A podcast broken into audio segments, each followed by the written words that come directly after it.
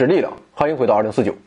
在前两天的节目中，我们介绍了一颗探测器如何飞往目标行星。不过，仅仅是把燃料备足了，把轨道计算好了啊，这还并不够。因为探测器在飞往目标天体的过程中，天线要对着地球收发无线电波，而太阳能电池板则必须迎向太阳，以保证电能的充足供应。另外，在探索观测天体时，探测器所搭载的观测仪器也必须对着天体的方向，所以探测器的姿态必须得到控制啊，不能搁天上乱转。不过，太空的环境是极为复杂的，地球、月球和太阳都会对探测器施加引力的影响，同时太阳光压也有可能打乱探测器的姿态。为了保持姿态的稳定，探测器就必须搭载姿态控制系统。通常来说，主要有两种，一种是自旋稳定姿态控制系统，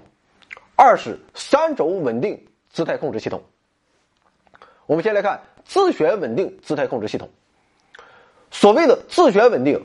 就是指探测器本身像陀螺一样，通过不停旋转来稳定姿态的方式。我们知道，地球和其他天体都是通过做自转运动来稳定姿态的。这个现象被称为陀螺效应，而自旋稳定利用的正是这种效应。圆柱形探测器很多都是使用这种方式来稳定自身姿态的。可以说，自旋稳定这种方式对于姿态控制的效果是很好的。不过，其短板也是显而易见的，那就是要将天线和观测仪器朝向特定天体却很困难。另外，这样的探测器可以安装太阳能电池板的地方只有圆柱形探测器的表面，转来转去啊，就不太容易获得足够的电能。美国和欧洲一些国家的第一代静止气象卫星都采用了自旋稳定系统，而目前我国在轨运行的风云二号系列静止气象卫星也采取自旋稳定的方式。而比自旋稳定更为高级的啊，也是现在行星探测器所主要使用的，便是三轴稳定姿态控制系统。其实，三轴稳定利用的也是陀螺效应，当然了，它要更复杂。在探测器内部搭载了被称为反作用轮和动量轮的圆盘状物体，在横、纵、高三个互相垂直的方向上分别设置飞轮，以一定的高转速旋转。来稳定姿态，并通过变化旋转速度来调整姿态。而为了分别测量三个轴的姿态，探测器还专门搭载了传感器，在需要控制姿态时可以得到相关的信息。另外，在采用三轴稳定方式时，推力器也是必不可少的。利用推力器喷射气体所获得的反作用力，也可以控制和调整探测器的姿态。比如日本的小行星探测器“隼鸟二号”就搭载了十二个推力器，通过组合喷射，可以让探测器自由自在的朝着任何方向。这样一来，通过推力器与飞轮的组合，便可以实现非常高精度的姿态控制。除此之外，推力器如果只朝特定方向喷射，还可以作为探测器的推进器，也可以在探测器着陆时充当制动器。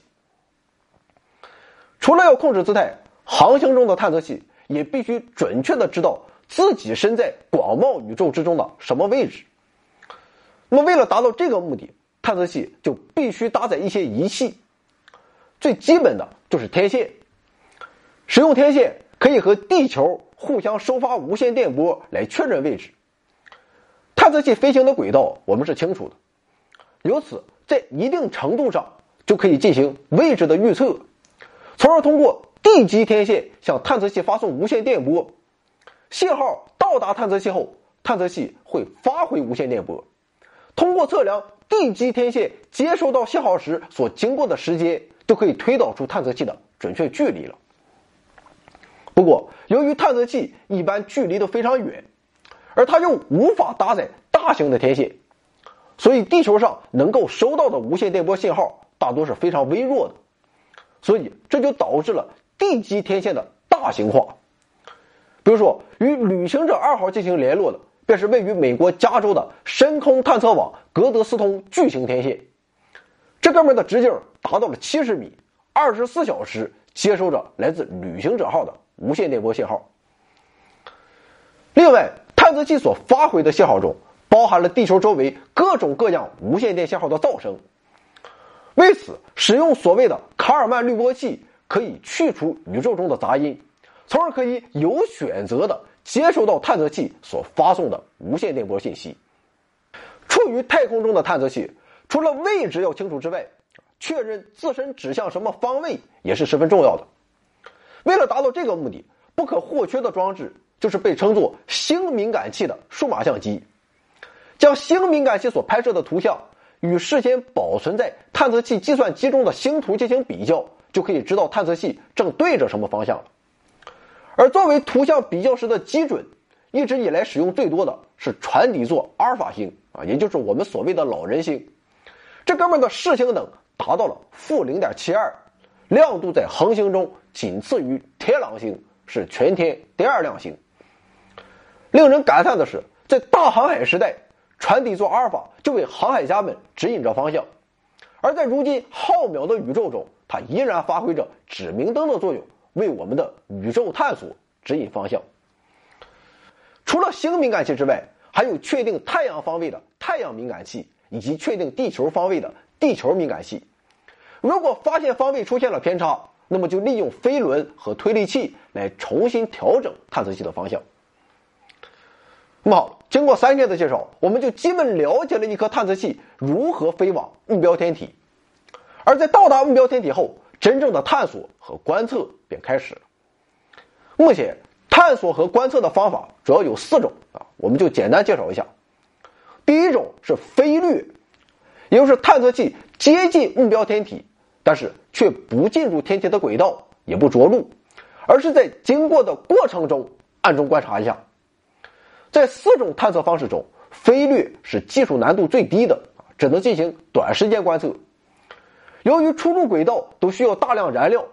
所以对于燃料并不充裕的探测器来说，飞掠是一种比较实际的观测方法。比如说，新视野号在二零一五年七月十四日首次飞掠冥王星，完成了历史上对冥王星的首次近距离观测。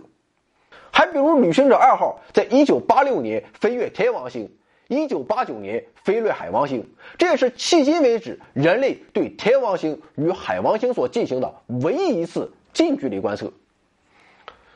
第二种方法是环绕观测，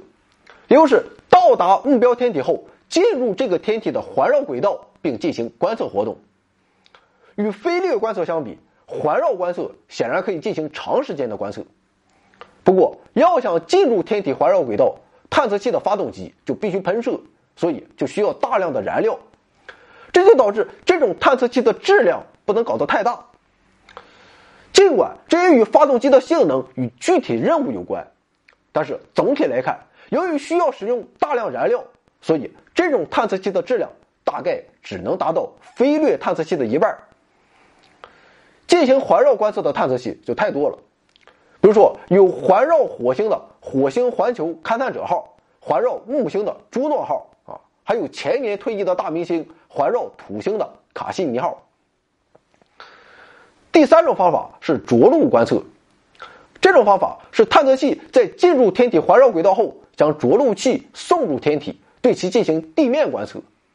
而为了让着陆器顺利着陆到天体上，并在落到天体表面时不至于摔坏，就必须使用发动机逆向喷射来慢慢降落，所以这也需要大量的燃料。这就导致总体来看，这种探测器比起只进入环绕轨道的探测器，还要再减去一半的质量。进行着陆观测毕竟难度很大，所以执行这样任务的探测器个个都是大明星，比如火星探测器“勇气号”、“机遇号”、“好奇号”，我国的月球探测器“玉兔号”，还有美国去年着陆火星、探究火星内心的“洞察号”。第四种方法是采样返回，也就是到达目标天体后进行软着陆，采集岩石等样品，最后再返回地球。进入地球大气层时，由于高温，探测器本身将燃烧殆尽，最终在地球上回收的是收纳了样品的密封舱。虽然难度很大，但是由于可以在地球的实验室中好好的对样品进行详细的分析，所以意义非常重大。不好，三天时间，我们就把一个完整的探测器之旅给水完了。说起来简单，做起来难。但是山愈是陡峭与伟岸，就愈在挑逗我们的征服之感。所以，干！回到二零四九微信订阅号已全面升级，微信搜索“回到二零四九”或 “back to 二零四九”，阅读节目文本，还有更多惊喜，精神的、物质的，还有你懂的。